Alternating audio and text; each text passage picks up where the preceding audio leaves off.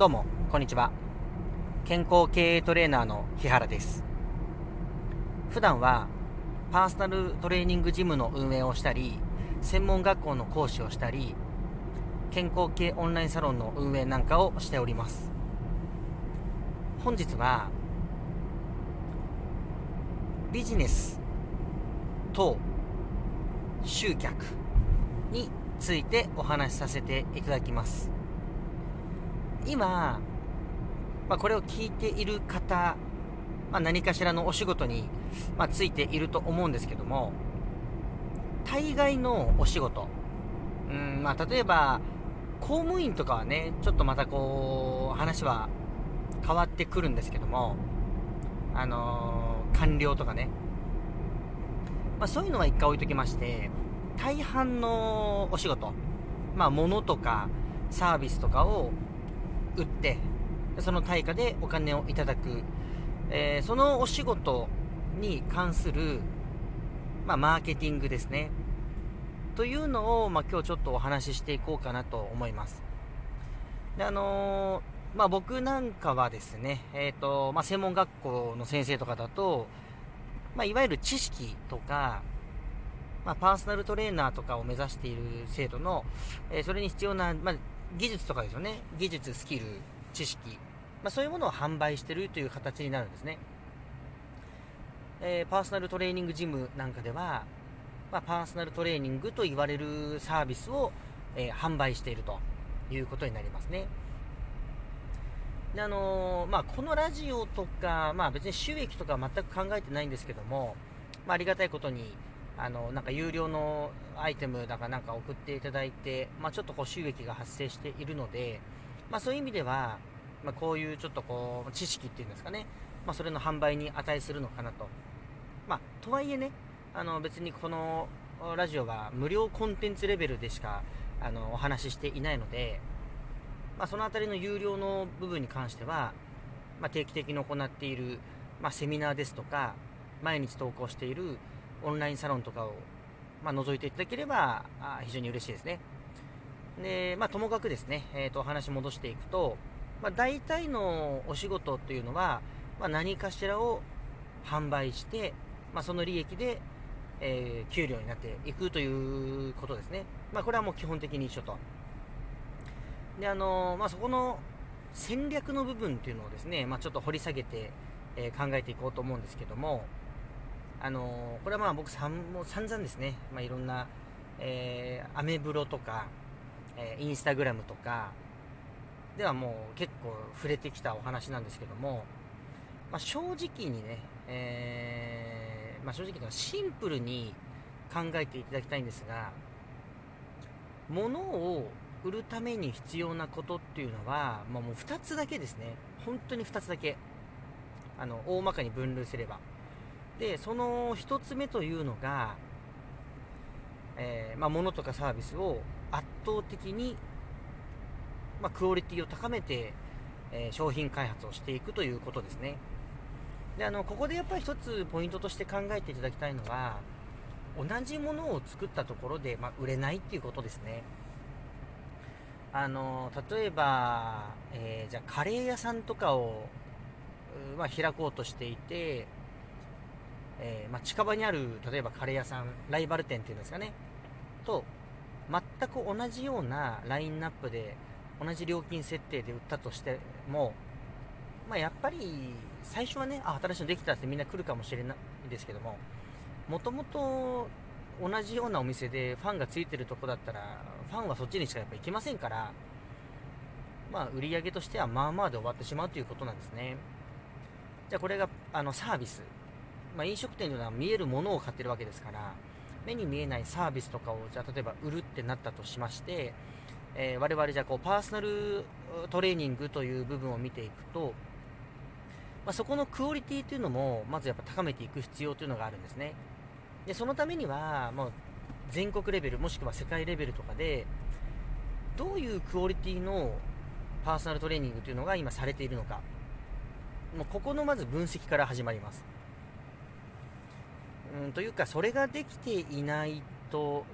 まあ、2つ目の段階に入れないというところなので結局あのー、大事なのはまず分析ってことですよね簡単に言うと。でえっ、ー、とまあパーソナルの、まあ、流行だったりとか今どれぐらいのレベルなのかなんていうのをまあ見てほしいんです。でまあこれは僕はですねあのー、唯一無二の、まあ、トレーニングを作るために18歳から10年間欠かさず毎日論文を3枚読むっていう生活を、えー、続けてきておりました。あとはまあうん月に1回とかねこうなんか最新のセミナーとかなんていうのを受けたりとかあのあとはもう専門学校とかセミナーとか僕も開催するということがありましたのであのー、分かりやすく言うとアウトプットをするという環境にはま恵まれていたんですね。だかそういう勉強の仕方とかをしてあのとにかくクオリティを高めましょうということですね。でこれが1点目です。そして、まあ、商品とかサービスが、まあ、完成したと、えー、そういう場合次に考えていくべき部分は認知ですね。結局のところうんものすごいクオリティの高い例えばパーソナルトレーニングの指導ができるとしても友達しか知らないとかってそんなレベルだったら求めてくる量とか数っていうのはとてつもなく少なくなるじゃないですか。まあ、冷静に考えてほしいのは例えばじゃあ自分がスマホとかを買いに行ったとしたら1個しか買わないじゃないですか。当たり前ですけど。いろんな機能とか値段とか、えー、カメラの画質とかいろんないろんなねあの機能とかから1個だけ選ぶっていう、まあ、そういう作業を皆さんしていきますよね。でもそもそもめちゃくちゃいいスマホがあるのにあの店頭にも並んでないとか知らないってなっちゃったら買われる率なんかほぼほぼゼロじゃないですか。ということはやっぱりまずみんなに知ってもらうという戦略を練っていく必要があるっていうことなんですね。もうこれはビジネスの基本ですね。なので、えーと飲食店とかだとしたらどうやってじゃあそのまあ、美味しいものなのか値段なのかっていうねいろんなクオリティはありますけどもじゃあ美味しいものができたとしてそれをどうやって世間のいろんな人までに知っていくか、えー、知ってもらうかここが重要なんですね。でそのためには